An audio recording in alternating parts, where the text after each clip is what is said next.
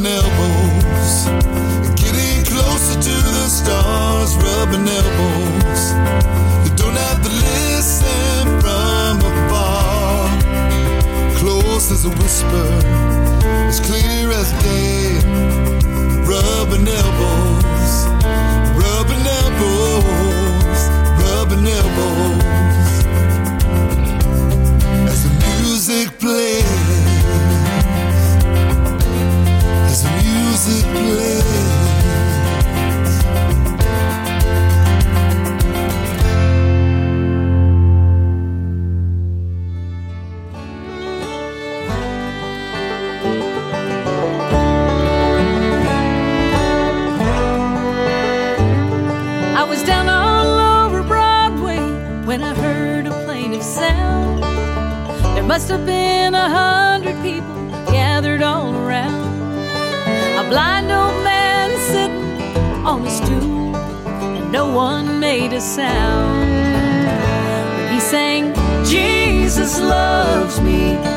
this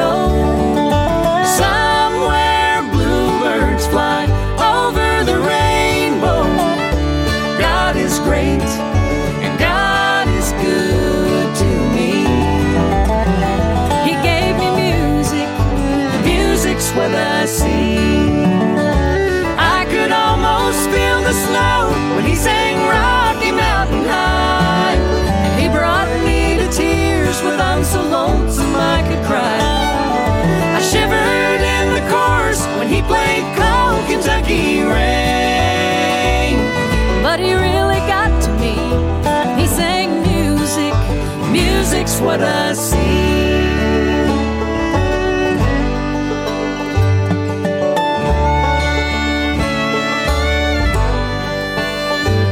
He said, My imagination, these songs and this guitar have taken me around the world. I've even touched a star. He sang for nothing, but he smiles when the money hits the jar. Sings, Jesus loves me, this I know. Somewhere bluebirds fly over the rainbow. God is great, God is good to me. He gave me music, and music's what I see.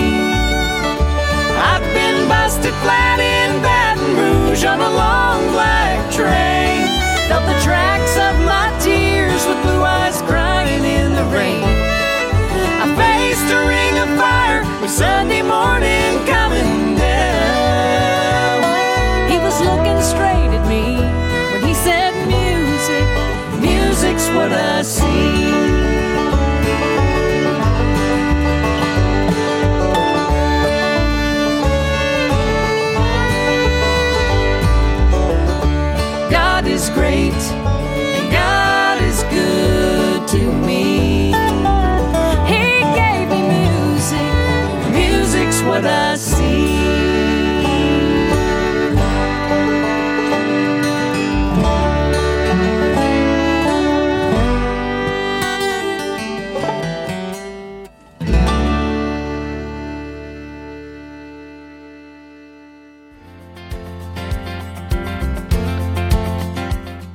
Are you ready to get some exclusive behind the scenes stories about some of music's biggest name songwriters and artists?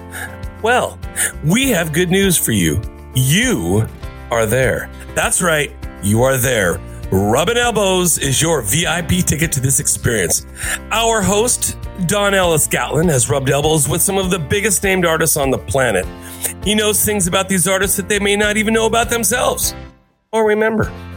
All you have to do is sit back, relax, and get ready to enjoy the conversation and music as you are our guest on the proverbial green room of podcasts, Rubbing Elbows. And now, Don, the show is yours. Rhonda, thank you so much for being on the show, rubbing elbows. And My uh, pleasure. Thanks for having me. I, I, you know I'm a big fan, and um, uh, again, I want to, I want everyone to uh, to to know before the show's over just uh, the, how diverse you are, how amazingly talented you are. Not just a, an amazing singer, musician, and how how you've taken. I think you've taken bluegrass and the basis of bluegrass and taken it to other elements that I don't think anybody else has done uh, as effectively as, as you have. But how did this whole amazing journey start for you? Well, I grew up in a musical family, traced back five generations of music. So it wasn't really, people say, when did you choose bluegrass or when did you choose to, it wasn't really a choice. Uh, it was just something that my family did. And it became even more focused. Uh, my father had a car wreck when I was two and broke his neck, paralyzed from the neck down. Wow. Not expected to live, let alone walk. But he said, you know, Lord, if you'll give me one good leg, I'll drag the other one. And that's exactly what happened. He regained his mobility, walking with a cane. And so the music really became more focused than, you know, growing up in this, in this musical family before. But then he couldn't chase after us. So I think, you know, picking me up from school every day, we'd sing till dinner. And after dinner, friends came over to play um, music until bedtime. And I think it's because of that. He, he kept us at, at arm's length. And I, I don't think we would have probably had the, the intensity had it not been for that when I was two years old. Or what was your first instrument that you picked up? Uh, six years old my father got me a snare, a stand, and a set of brushes, and I was the uh, the drummer for the Sally Mountain Show. You know, when I started singing when I was three and joined the group. At five, we had this television show, and we made our we had a TV show, radio show, made our first recording, and so it was it was people. It was my grandpa Bill, my mom and dad, Aunt Catherine, Uncle Pearl, cousins Rick and Joe, plus friends. So we were the the Sally Mountain Show. It was the only instrument left, I think, and so I became the backbeat. I like Karen, start out like Karen Carpenter thing, starting on the drums. Oh my goodness, I never thought of it like that. Yep. So, and then at, at, eight, I started playing the mandolin, the fiddle at 12. So my dad played everything. So, you know, for him, we would take phases on those. We would, I, here's the mandolin, here's G, C, and D. And then you took it from there. We, we played each night. So, uh, you take it from there. He would get you started and then you go, you, no formal training or, or lessons. Uh, wow. I did a, of a an email interview, and that's what they were saying. What kind of lessons did you have? But it was basically on the job training. We were playing, we were doing shows, we were doing this radio show, we were doing a, a TV show at 5 a.m. every Friday on the Farm Progress Show or Farm Report. So, wow. you know, it's uh, all these different elements, and it prepared me for virtually anything. I just want to say that as the Ed McMahon of this podcast, um, I just realized that I've got a kindred spirit with uh, with Rhonda here. I'm a rock keyboard player. You're in the country world, but I started out on the snare drum too. So how do you like that? That's I did. Yes, I like it. I like it. very, very. so you're you're in the band. You have a own TV show and all this stuff. But like, when was the moment you said, "Hey, I'm going to take this"? Uh, you know, that that that moment where you go, "I'm going to take this to Nashville." When, when did that come? Well, I did the show "You Can Be a Star." Oh, that's right. So did I. Really? I yeah. see. Did it when, when Jim Ed Brown was the host. Yes, I was the grand champion winner in 1986. Whoa! Yeah. Well, I so it was I was on in 1985. Wow! And I went to work for Jim Ed Brown two weeks later. He hired me. I did not know that. Yes, so I went to work. He basically while I'm on while I'm on the show, my parents were behind the curtain singing harmony and Jim Ed comes back there and they're like, we're singing. She's on TV. And he's asking them about where I'm from, if he can hire me and all this sort of thing. All Rhonda, I've known you for a long time. I've never known that story. That's, that was my first experience in Nashville. My first experience away from my family. I'm, you know, here I am with my family all of these years, never really worked with, I mean, I did some other things, but never really working apart from them. And so that was, I came to Nashville. Uh, it's my first appearance with Jim Ed was on the Grand Ole Opry. And my first, here I am. I get to town, first time really away from my parents so, so much. And he says, we're the host of the segment. And he says, um, we did our song and we're waiting for the other artist. I can't even remember who it was. He turns to me. He said, you're going to do the next song. What are you going to do? Wow. And it's like, so I picked a song and I got to sing my very first night with Jim Ed Brown. I get to sing a solo on the grand. My knees were knocking. My knees were knocking. Unbelievable. I never knew that. We went from there. We got on the bus. I toured with him from April to October of 1985. Wow. Well, that is uh, that is amazing. I can't believe that never came up in conversation ever with you. I, I never knew that, and we had that in common. And you could be a star. I did not know that. That's right. Uh, uh, about seven years later, um, my brother and I would be lucky enough to go out on the road with you. Uh, uh, you were amazing because it was literally like 11 guys on a bus and you. we, we did 28, we did 28 cities in 30 days and it was literally 11 guys on a bus and, and Ronnie, you were such a trooper and every night, every night you, you were prepared. You, you knew your audience. You came out there and you, and, um, you, you killed it. I mean, vocally and, mus- and musically. And what I, the professionalism of, of you and, and, uh, but I thought it was an interesting time in your career because it was like it was for a giant records. How'd that come to, uh, about? It was for a major country music label, not necessarily a, go- a uh, bluegrass label. Right. Well, and that was a crossroads in my life. I here I am. I'm with Jim Ed, 85, six months with him. I chose to go back to Missouri, and I continued through that time to, to tour with my family. And that I start from that experience, I started making my own solo projects. Before it had been with the Sally Mountain Show. Right. I made my first solo project. I made three, four, five for Rebel Records. And during during that process, I met James Stroud. And yes. Carl Jackson introduced us. Uh, I was make I think I was making my third album for for Rebel, and and Carl said, uh, "I want to introduce you to somebody." I met James. I gave him a CD. He came back the next day. In fact, he was here's this is historical we were he was in we were in Reflection Studio in Nashville. Yeah. I was in Studio B recording an album called Timeless and True Love. James Stroud was in Studio A recording a guy by the name of Clint Black that had yet to be released. so uh, he was the first yeah, and so we met in the break room, and he turned he listened to the CD. And he came back the next day. He said, "I want to work with you." And I think it was six months later, something like that he would be, he called me and he said, listen, I'm going to be the new president of Giant Records and I want you to be the first person that I sign.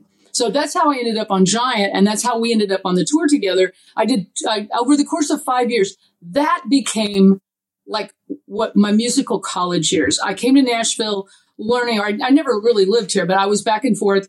I was managed by Jack McFadden and booked wow. by Stan Barnett. This was the Billy Ray Cyrus. I got to watch the entire Billy Ray Cyrus story unfold before my very eyes. Achy Breaky Heart, the dance uh, invented. So I got to watch all of these things and learn from the best of the best. James Stroud, Garth Fundis, Richard Landis. Uh, so I'm soaking all this in. Five years later, I'm at a crossroads.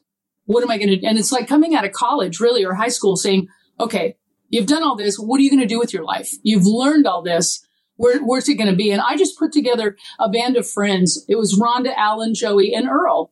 And we got together in my living room. We started playing a little bit.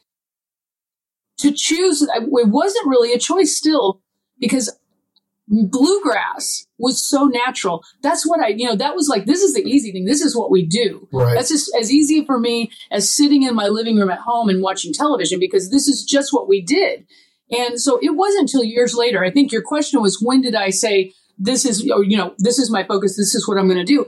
It was years later. I mean, I, um, I put this band together, and that's how I got the name The Rage for my band. Because her my husband comes in and says, "I have the name for your band. It's Rhonda, Alan, Joey, and Earl, The Rage." And then Alan, Joey, and Earl were no longer in the band, and they would put a tilde in the, at the end of it. They call it Rage. They they, they always butcher the the last the, the name, The Rage. So I just said, you know what? It's Rhonda and the Rage, R A G E, and let's go on. So 2000, I released an album. I'm signed with Rounder Records. Yes. And released an album. The first thing that happened was that album was reviewed in the Wall Street Journal. The Wall Street Journal said Rhonda Vincent is the new queen of bluegrass. So it's it was not one to find. And they're right. And then, well, Amen. so, but so that it was a series of things like this, and it's still years went on. It probably wasn't until I don't know ten years ago I finally said oh my goodness, this is what I'm going to do. This is, this is what I do because it was, it just was so natural. It was just a, a process of things. And, you know, we get to do this and we get to do that. And, and so it was never like this, okay, this is your career. It was just a, a building. I won my first of like seven consecutive female vocalists of the year. I was just going to say that you won like. I was just going to say that you won like seven years in a row, the uh, best uh, uh, artist.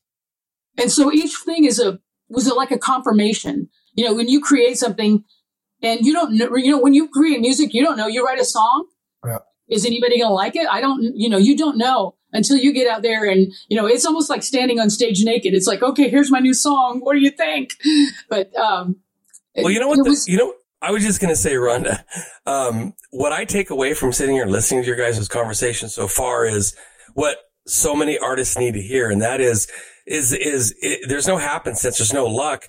Everything you've said so far is is that old adage of every performance and every record is your audition for the next step of your journey and that is so that is so true. I hadn't mm-hmm. thought of it like that, but you are so right. Well, that's that's what I've taken away from what I'm hearing so far, and I hope the artists who are listening to this can draw some inspiration from that because that's you, you, what what you've done with your life is is is really inspirational.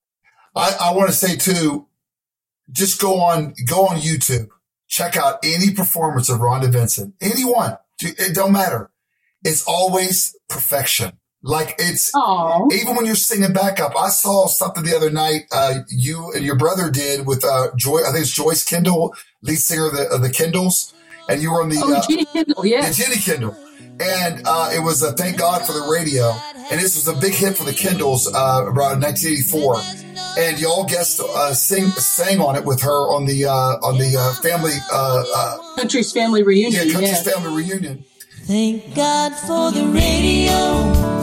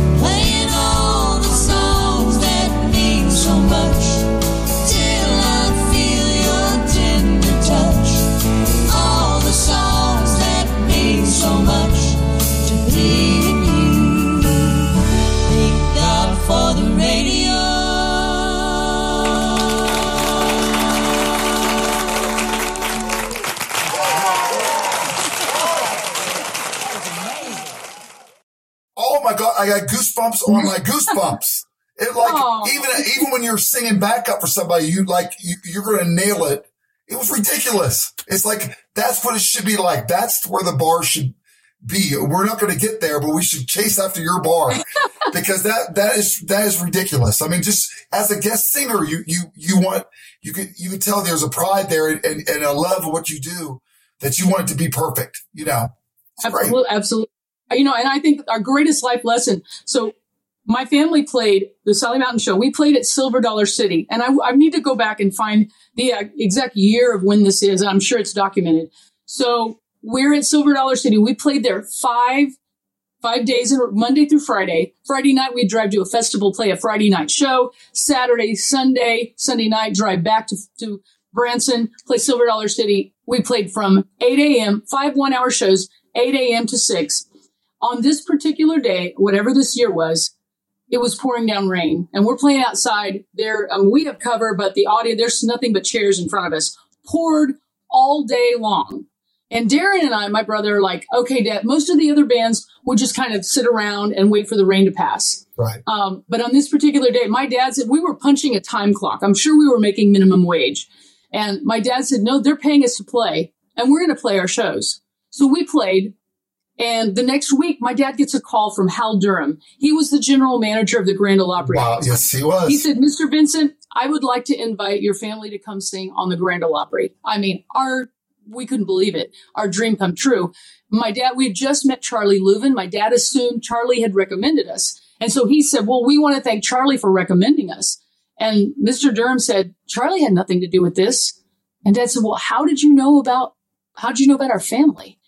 He said, last week, while you and your family were playing in the rain, he said, I was on vacation with my family around the corner listening. wow. And that was one of the greatest life lessons that you always do your best because you don't know who's listening. Oh, that's a great, great story. That's incredible. I, I love that. And, and the, uh, I've told that to, uh, you know, so many, uh, new artists and new writers and musicians in town, Rhonda. I've told them that I say, go out there and just be prepared for your, so when your moment comes, you know, because we get so very few of that perfect where things line up, stars line up. Be Right. prepared and, and give it everything you got because you never know. I had a bass player. Um, uh, I was filling in uh, down Broadway. Uh, the guy calls me up last minute. He goes, "You might come down just doing a set down here." I, you know, I said, "Oh, sure. What the heck? I'll come down and play." And the bass player, he's still, he told me, uh, he goes, "My dream is to get on a, get on a bus and tour, you know, with an act, a, a major label act, right?" And uh, so he's telling me this. We had, Ronnie, there were five people there at this bar on Broadway, five people. And I said, well, you know what? Get up there with me, give it everything you got. You never know. In these five people, there could be somebody. That's right. Steve Azar, you remember Steve Azar? Steve Azar's brother was, uh, was listening to this conversation I was having. Five people. He was one of the five. He goes, you know, my Oh, brother, wow. he goes, my bro- my brother's looking for a bass player. Um, could you come over and No audition tomorrow? way. He got the gig. He he ended up Wow. touring, touring all over the country with Steve Azar. Five people in that bar. And You perfect your craft. You perfect your craft. And when opportunity knocks, you have to be ready for it. Yes. I think we have a I think we have a TED talk going on here because I mean there's so many. I mean, seriously, yeah, I've I, I've mentored younger kids uh, for years, and everything we're talking about is what you guys are talking about is is amazing. I mean, you should number one when you go out there, like you said, if you don't love it, don't do it. Right? If you love it, That's get out true. there, put your heart out there, leave it all out there. But the old, uh, uh, you might get signed. You know, that's that's a th- th- there's a that's a that's like winning the lotto, right? But you never, you really never know who's going to be out there. So I, I appreciate you pointing that out. That's a beautiful story. And again, artist, pay attention. That's right. Back You you have to be ready. And I mean, and God has a plan. So you you know Yes, ma'am. you can do everything I've tried to do. When I try to do it myself, it doesn't really work that well. But when you say, Lord, what is it that you, what is your will for me? And let me follow, let me accept that. Because we have a free will. We have free choice to do whatever. So if we choose to follow God's will, I find it works out a whole lot better. I love it. It's, it, you know, it's, I, I want to add to that is, but it's, it's gotta be, I'm going to be honest here. It's be, well, I'm always honest, but uh, it's a commitment. It's a commitment because there's been times I've said, okay, I- I'm, I'm going to give it up. I'm going to give it up to him. This is too big for me. And I was saying the words, but I wasn't, I wasn't really truly making that commitment. And boy, when I did, life changed. So Right. thank you for bring, thank you for sharing that. That's, That's very awesome. personal, and thank you. Yeah. Well, I want to know now, how did the amazing Dolly Parton come into your life? Because y'all have done some collaborations. Like, was she a big uh, influence on you? And like, how did that? How did y'all become friends and work together? Well, like everybody else, my dream was to, I had dreams of meeting her.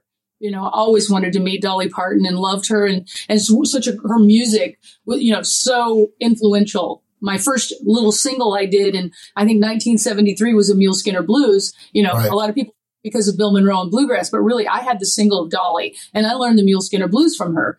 And well, and now I have my guitar player that's in my band now in the Rage. He was born in 2000 and we had this conversation 2000. So if you were out there and you were born 2000 or after, we used to have a thing called a Code-A-Phone, and that's what took our messages. And I've lived in, my, I'm from a tiny town, Greentop, Missouri, Missouri. 550 miles from Nashville. I came home one day and the red light, about four o'clock in the afternoon, the red light was blinking on my Code-A-Phone. And I pushed the button and it said, Hi, this is Dolly Parton. I Oh, want you to come to Nashville and sing with me. Now, I thought it was a joke. Carl Jackson, once again, Carl Jackson, what a wonderful man. I love Carl. He introduced he introduced me to James Stroud. He's he was singing on an album. It was 1992, and it was an album called "Slow Dancing with the Moon." And Carl sang on a song with Dolly, and she said, "Who should we get to sing the other part?" He said, "You need to call Rhonda." And he told her I was going to be in town the next day. I was in Greentop, 550 miles at four o'clock in the afternoon. And we hopped in the car and I drove overnight and found myself in the studio the very next day with Dolly Parton. And that's the first time I met her. The first time, I mean, I just, it's like, oh my gosh, this is Dolly. And I, I came out of there thinking, Lord, whatever you have in store for me, I'm take me to heaven now because I just sang with Dolly Parton. It was, it was unreal. From that, uh, developed a friendship and have worked with her so much. She's been on my albums and I've been on. She's a big fan of yours. yeah, I'm on her latest album, uh, Run Rose Run, um, on a song called Firecracker. And, you know, one of the really surprising things was the Dumplin movie that Jennifer Aniston produced. And see, I sang on the, I sang harmony and played mandolin on that soundtrack uh, on a song. It's a trio with Alison Krauss and Dolly and I. And so Wow. it wasn't, I, I just think it's the soundtrack, right? And we're watching the movie Dumplin' then over Christmas. And 45 in- minutes into the movie, they were in the car, the car scene. Like, I'm singing on a, I'm singing and playing mandolin in a movie. This is so cool. Woohoo! She has been so great. she is amazing woman and i mean in so many different aspects um to show you really she does so many things that no one even knows about and probably no they nobody knew about this 2005 i had a life-threatening illness and uh, didn't think i would be here before you and when i came out of the hospital dolly was standing in my living room and she said i had to make sure you were okay myself she came from nashville drove up or they had they drove her up uh, and and to I just started crying. I, I couldn't believe it that she was standing in my living room, and she's you know there's this numerous things that she does that no one knows about, and so I love her so very much. Truly special woman. Truly special artist. Absolutely. That's Espe- amazing. Speaking of another special, special artist, I, I get this w- really great record of uh, paying tribute to the great Mr. Elton John. And I, I cranked this bad boy up and my favorite track on the record and the, the song itself, it's an album cut from 2000, uh, from 1995 album of Elton's. I'm like, how does Rhonda even know this song? it's such a cool song, but like, how did she even pick this song? It's called Please. And you tore it up. It's an Elton John tribute record that you're on. How did that happen? Well, it would go flashback to 2003. Uh, my album One Step Ahead came out on Rounder, and we, pl- we were performing in California, and they said there's a gentleman by the name of Bernie Taupin, and he's a huge fan of yours, and he's coming to the show tonight, and he would like to take you to dinner. And so Bernie came to the show. We went to dinner, um, became friends from that moment on. So we've had this long friend. It's it's probably the most unlikely friendship that people go. They, they'll see me with Bernie and they're like, "How do you know him?" It's awesome. Bluegrass is bluegrass is his favorite music. And so Oh, anyway, wow. so he it was the 50th anniversary of Bernie Taupin and Elton John's um, mu- musical collaboration. So they're celebrating 50 years of, of their music. And when he started making this, he goes, he started sending me songs. He said, listen, we're doing a project and I want, I want you to do a song on here. And so he sent me song. Well, at first I didn't understand the words and I thought it was something I couldn't sing. I misunderstood it. and then I wrote them down. I started writing them. I'm like, this is such a beautiful message. It's, It is. please let me grow old with you. I know. So we do it, you know, for anniversaries and, and it's just a beautiful, a beautiful message in the song. And I loved it. And he said, okay, I said, well, how do you want us? I was afraid they were going to take us in, you know, make a pop record or an Elton sounding type of, of, of song that was really out of my element. It's like, I, that, that's not something I do. He goes, no, no, I want you to take, he said, I, he gave me a couple of choices, but Bernie wanted someone to take the obscure song. So he's the one who sent me the song said, here's a song called Please. Here's how you find it. Cause you, I, I challenge you to look for that song. You really can't hardly, there's only one place it was live in London, I think. yeah, Is it it's it's it's, it's on the it's actually on the uh, I was made uh, in England album. Uh, Oh, okay, that's in, in, in, in 1995. I'm a big Elton guy. But, Oh, the, right. but, the, but I'm a big Rhonda person too. And I was like, what, what a wonderful, you did such a great job on that track. Well, he allowed me to take it and he says, I want you to turn it into your style. So we, we had the band and I got together. Anyway, we turned, it's what a great bluegrass song it is. yes. Well, you made it that though. I mean, who would ever Oh, thought? That's what I thought was so amazing. It's like, uh, most of the people on, on that, on that, uh, record, they kind of, they stay kind of true and close to the original.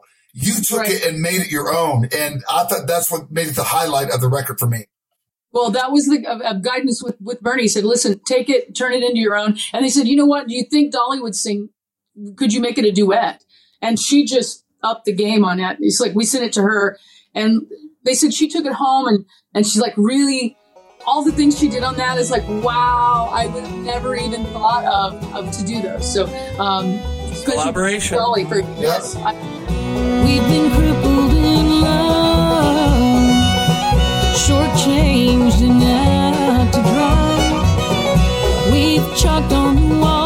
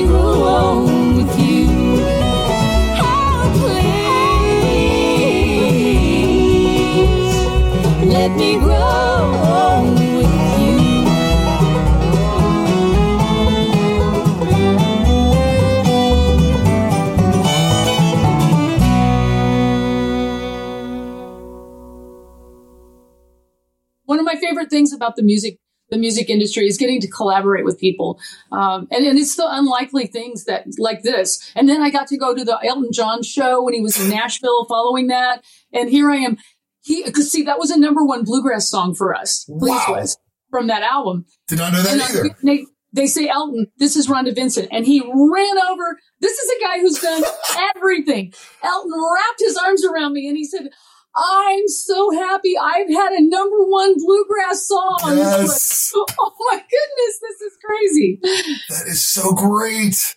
Uh, uh, yeah, that's that. That was a nice surprise. It's a wonderful record. But again, I don't put nothing past you. Anything you take on, you take on with 100 percent commitment, and you nail it either live or television or or on record. And that's I just think. Uh, I, Rhonda, uh, uh, selfishly, I wish the, the, the, the, a lot of the other artists, the newer, young ones come, uh, young artist coming up would, would, would have a bar that high. I mean, you, you're really a special artist that, that always keeps the bar so high. And I just wish there were more like you. Honestly, I'm selfishly, I wish there was more like you.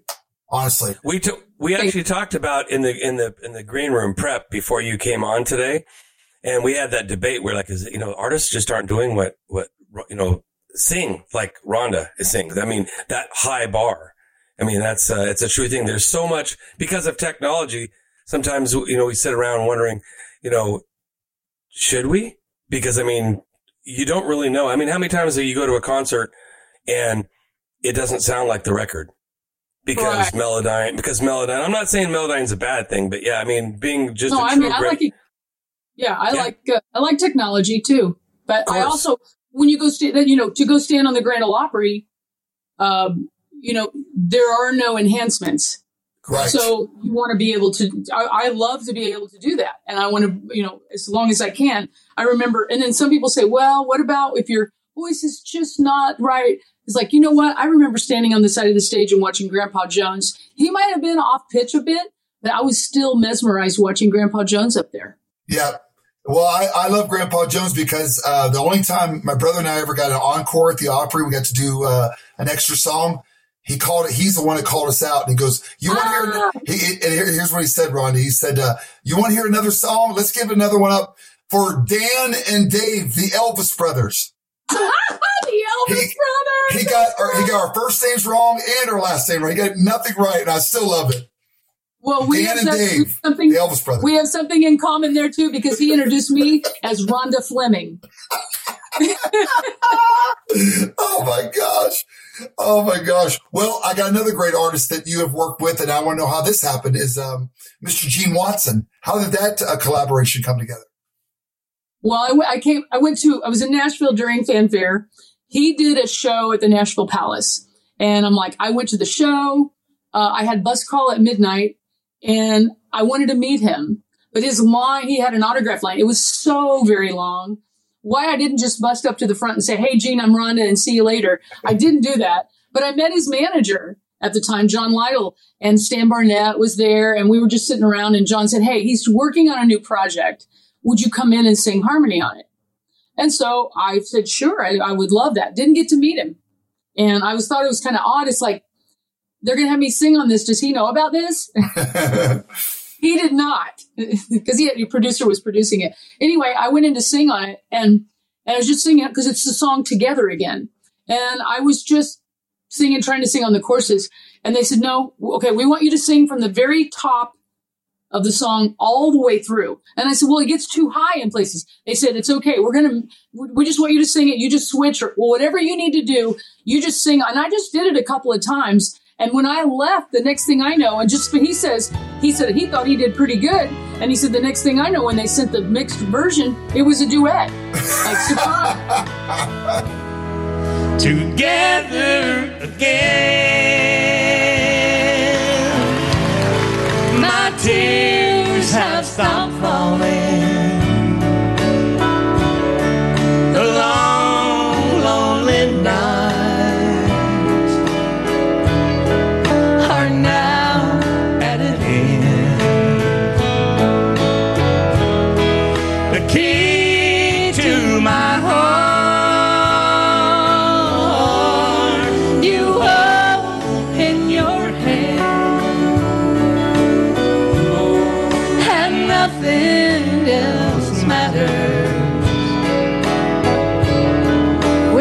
Together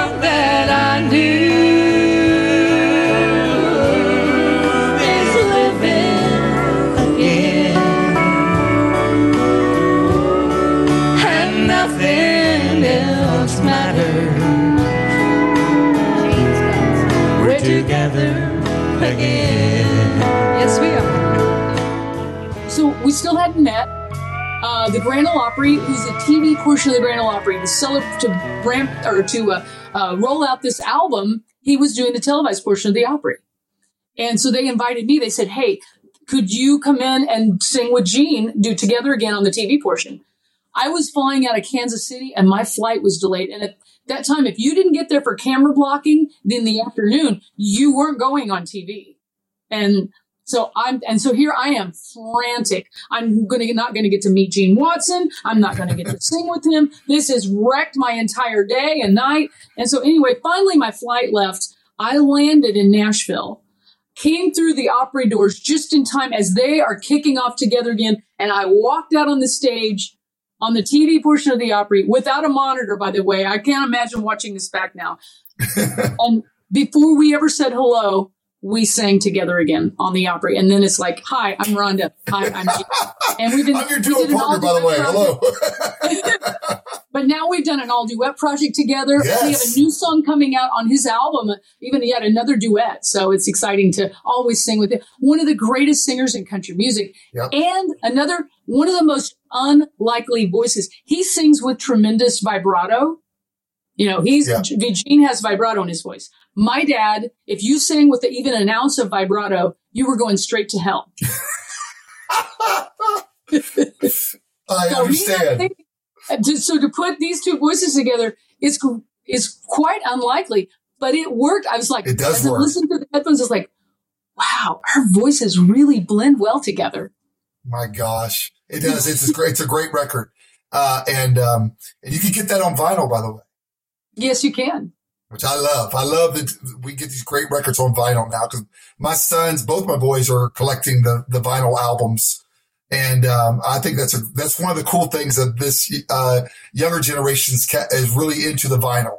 I love Yes. I love sitting because because you have to sit down and listen to a record like that. You know, you, you sit down, maybe get a nice cup of coffee, kick back, you know, and throw on a great uh, Gene Watson, Rhonda Vincent uh, album, and that, I love that. I think it's instead of you know the old the way in the '90s, I uh, that bugged me. You know, just 'cause the, the CDs became disposable. They just came like the the, the music bec it seemed like depreciated somewhat. Coasters, coasters. Exactly. As long as, as Yeah. long as I I say, as long as we draw the line at eight tracks. Oh yeah, No, let's just yeah, let's do that. they are making cassettes again. Did you see that? My band, one of the bands, I'm in, What? a band called Strangely All Right. We actually put out an EP a few years ago, and we put it out on, e- uh, on cassette. And we, we thought it would be a gimmick. We sold out the first show. Wow. Do people even have cassette players? How is this happening? Is No, it- but it's a, but it's a neat. Um, it's just a neat memento. It is. I th- I- you're exactly right. Well, I wanted to uh, round this whole thing up to I'm so uh, it's so deserving, and I'm so proud of you that uh, one of your goals, uh, musical goals, happened a few years ago, uh, and they should have done it, in my personal opinion, a decade earlier. But uh, you became a member. You were asked to become a member of the Grand Ole Opry, and that's that's incredible, and it's so deserving. Uh, what was that? Uh, Please let us know how that whole thing went down and how emotionally that was for you. Well, I didn't see it coming at all. I had really resigned to the fact that I would probably never be a member, you know, hope, hoping for that for so long. And it was a complete surprise. It was February 28th of 2020, one of the worst times you could ever, this could happen. You know what? There's not a bad time to ever be invited to the Grand Ole Opry. No. Walked out. Um, and people say that, did you know this? I had no idea. No one knew except for Jeannie and probably two or three other people. And she walked out and said, because I recorded a song of hers on that, on the latest album. Yeah. Uh, Music is what I see. And she came out and she said, when are you going to finish this album? And she goes, well, I said, well, when you give me more songs. And then she goes, one more thing. How'd you like to be a member of the Grand Ole Opry? I literally thought my, my ears, like wishful thinking had taken over and I had morphed into, did I, did, am I trying to make something come, you know, come true that's not? And I said, are you serious? And she goes, yes. What's your answer? Like, oh, yes, 100%. Thank you, Lord, you know, and very, I don't think there's anything else that's a better example of God's timing. You know, I'm saying whenever it is, I'm so very thankful. Now, I had to wait 343 days to be inducted by Dierks Bentley on February the 6th, almost a year uh, later in 2021. Now I'm thankful for that because not only am I a mem- a member of the Grand Ole Opry, I never thought I'd have something in the, the Country Music Hall of Fame. But there were more members inducted in 2021 than there had been in, I think, since the 60s. So the Country Music Hall of Fame has an, ex- an entire exhibit of all of the newest members in 2021, the people that were inducted. So I have my Opry trophy is actually sitting in the Country Music Hall of Fame along with an outfit and my poster. So I'm thankful once again. 343 days, that's okay. I'll wait that long. Whenever Well- it is, I'm happy to, to have that. I promise you, it's it it is totally deserving. You're a great, you're such a great uh, artist and, and person for this industry we're in here in Nashville, Tennessee. You, like I said, you you set the bar so high. And when you walk on that stage, every performance I've ever seen you on the Opry, and the Opry, if people don't know this, the Opry can be a funky mix sometimes. It's Oh, it's, it's it's a very Usually. unpredictable mix, and but it doesn't matter, guys. Raymond, it does, Mark, it don't, it don't matter with, with Rhonda because she's gonna she's gonna sound great no matter what the mix Ah. is, no matter what. So congratulations again on Ron, that. Rhonda's tagline should be something like, "We're going to sing together before I say hello." Oh, I like that. love I like that. Well, well, we thank you so much for coming on Rubb'n Elbows. And uh, again, uh, I've been a fan for a long time. I, I love that we got to travel together, work together, and I hope that happens again someday. I, I would, I know for myself, I, I- it's an honor to sing with you and, and to, just to know you. Yeah, You're a great person and, and uh, come from a great family. And, and we're, we're real excited today to have you on the show. Well, thank you so very much. I hope I get to see you soon. And, and thanks for inviting me here today. I appreciate Well, it. you're the reason I met Dolly Parton because uh, you invited me over to the studio to uh, to your on your birthday. I came over to the studio and then I my big mouth. I came in, Rhonda, happy birthday, and, and there's Dolly singing over in the corner. I'm like, oh great, Don. I like my whole life flashed in front of my eyes. I'm like, but you're the reason I, Ah. you're the reason I met Dolly Parton, so I'll be forever grateful Oh, for my that too. goodness. Oh, that's great. Yeah. I love it. Thank yeah, you so thank much. you, Ro- Rhonda. thank you, Rhonda, on behalf of Rubb'n Elbows. Yeah, it's been it's been a blast, and it's too bad this isn't isn't being recorded video wise because people out there would see what a cartoon character you are. It's just wonderful. see, dang it! Just promise us you'll come back someday. I Give will. something And I invite you to go. I invite you to go to rhondavincent.com and find out where we are. Yes. Uh, you can leave a message on my message board there. That's the safest place. Or follow me on Facebook. You know, I, I just had a tear duct uh, was clogged, and I put the they put the needle, you know, in your eye, and I just Oh. put that on Facebook. So you never know you never know what, where I'm going to be or what we're going to be doing. Check it out. We will. And all the great music from Rhonda. Please, everybody listen, check it out. Go to your record store, go to uh, wherever wherever you get great Rhonda Vincent music. Believe me, it's worth it. Thank you. lonely time. Time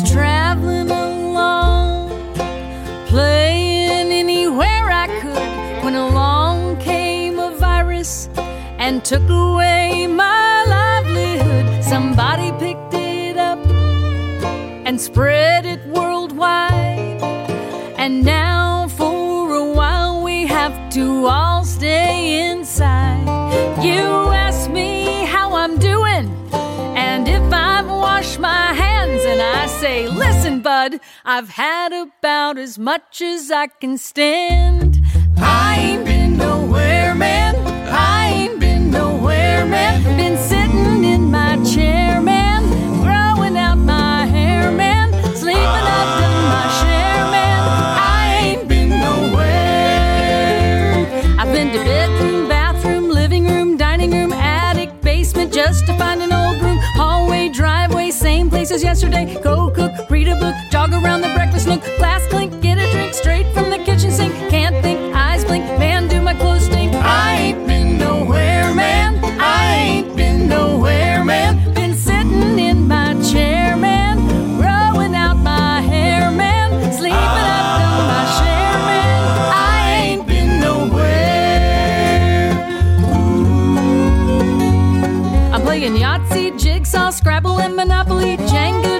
Cards Against Humanity.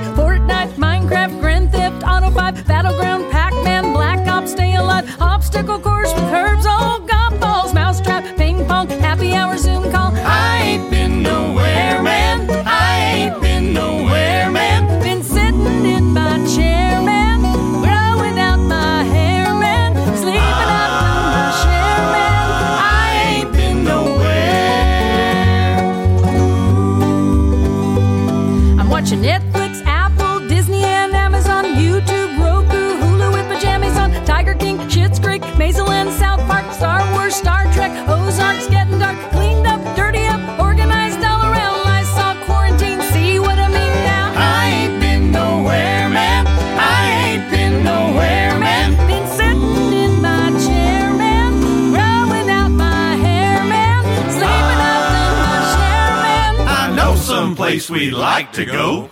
I ain't been nowhere.